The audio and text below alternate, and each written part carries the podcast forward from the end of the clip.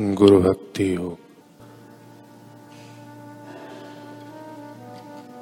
अपने माता पिता एवं बुज़ुर्गों को मान दो।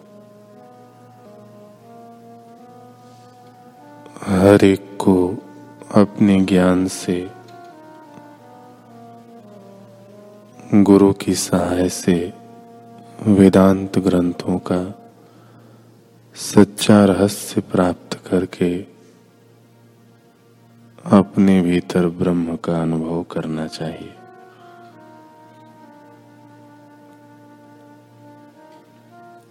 साधक को गुरु अथवा आध्यात्मिक पथ प्रदर्शक मिले हों, फिर भी उसे अपने प्रयासों से ही सब तृष्णाओं, वासनाओं एवं अहम भाव का नाश करना चाहिए। और आत्म साक्षात्कार करना चाहिए। गुरु के चरण कमलों का आश्रय लेने से जो परम आनंद का अनुभव होता है, उसकी तुलना में तीनों लोगों का सुख भी नहीं आ सकता।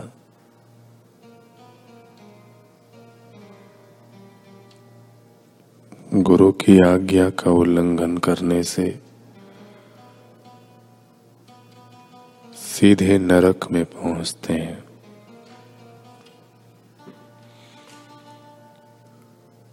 गुरुद्रोही खुद तो डूबता है, अपने कुल को भी कलंकित करता है।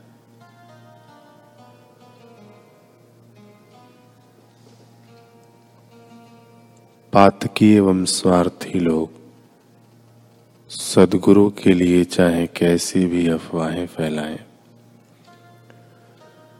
फिर भी सुज्ञ समाज एवं शिष्यगण सदगुरु के पावन सानिध्य और उनकी मधुर याद से अपना हृदय पावन रखते हैं। एक बार निजानंद नाम के संत कहीं जा रहे थे। उनके पीछे शिष्य थे। वे किसी स्मशान से गुजरे। अचानक उनका पैर किसी चीज़ को लगा। देखा एक खोपड़ी पड़ी है। तो निजानंद महाराज ने उसको दंडवत प्रणाम किया। प्रभु, मेरे पैर की जरा टक्कर लग गई, क्षमा कर देना। माफ़ कर देना, मैंने देखा नहीं, मेरी दृष्टि जरा ऊपर थी। ऐसी अलग अलग प्रार्थनाएँ करने लगे। निजानंद जी को देखकर शिष्यों ने कहा गुरु जी आप यह क्या कर रहे हैं? उन्होंने कहा, क्या कर रहा हूँ? यह कोई जैसे तैसे व्यक्ति की खोपड़ी थोड़े ही है। यह तो अमीरों का मरघट है। यह किसी अमीर, किसी सत्ता वाले की खोपड़ी है। उसकी ज़िंदा खोपड़ी को पैर लग गया होता तो न जाने कहा बिठा देता। अच्छा है कि मरने के पाँच दस दिन बाद पैर लगा है। यह खोपड़ी तो वही की वही है, केवल दस दिन का अंतर है। तो क्षमा मांगने में क्या घाटा है? शिष्यों ने कहा, यह कुछ नहीं करेगी, कुछ बोलेगी नहीं। महाराज ने कहा, ऐसा तुम अभी कह रहे हो। दस दिन पहले कहते तो तुम्हें पता चलता। वह खोपड़ी उन्होंने साथ रख ली। कहीं जाते आते खोपड़ी साथ रखते और दिन में दो चार बार माफ़ी मांग लेते। शिष्य हैरान हुए कि गुरुजी, आखिर यह क्या कर रहे हैं? गुरुजी ने कहा क्या कर रहा हूँ? मैं अपने को याद दिलाता हूँ कि देखो, यह भी खोपड़ी। और अपने सिर की तरफ़ इशारा करते हुए, यह भी खोपड़ी है। इस खोपड़ी को किसी ने धन्यवाद दिया तो कहता हूँ कि ऐसा ही होना है। किसी ने गीत गा लिए तो कहता हूँ इस खोपड़ी की ओर निहार कर कि ऐसा ही होना है। और इसी खोपड़ी के लिए किसी ने अफवाह फैला दी तो मैं इसी खोपड़ी की ओर देखकर कहता हूँ कि ऐसा ही होना है। इसको बार बार याद करने से मुझे बड़ा मज़ा आता है। बड़ी शांति मिलती है, क्योंकि यह मेरा गुरु है। व्यक्ति ज्ञान लेना चाहे तो मरे हुए मनुष्य की खोपड़ी से भी ले सकता है। और नहीं लेना चाहे तो ज़िंदा खोपड़ी तो क्या? हयात संत हो तो भी उनसे नहीं ले सकता। स्वामी निर्मल जी महाराज कहते हैं कि सदगुरु मूर्ति में सभी मूर्तियाँ आ जाती हैं। सदगुरु चलते फिरते ब्रह्म है।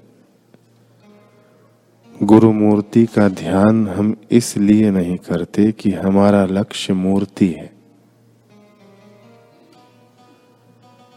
बल्कि गुरु मूर्ति का ध्यान इसलिए है कि मन समाहित हो जाए। यानी शांत और एकाग्र हो जाए। सदगुरु प्रत्यक्ष है, इसलिए उनका ध्यान कर मन समाहित किया जा सकता है। और मन में निसंकल्पावस्था प्राप्त हो सकती है। यदि एक बार साधक को निसंकल्पावस्था की झलक आ जाए तो इसकी अनुभूति ही रस की ओर खींचती है। फिर साधक को साधना करनी नहीं पड़ती, बल्कि स्वयं होती है। गुरु पद अटकने के लिए नहीं है। गुरु मूर्ति एक द्वार है, जन्म मरण के चक्र से बाहर निकलने का। जब हम गुरु मूर्ति को आगे रखते हैं, तभी उसका ध्यान करते हैं। और तब मन में केवल गुरु मूर्ति ही रह जाती है, अन्य सब मूर्तियाँ समाप्त हो जाती हैं।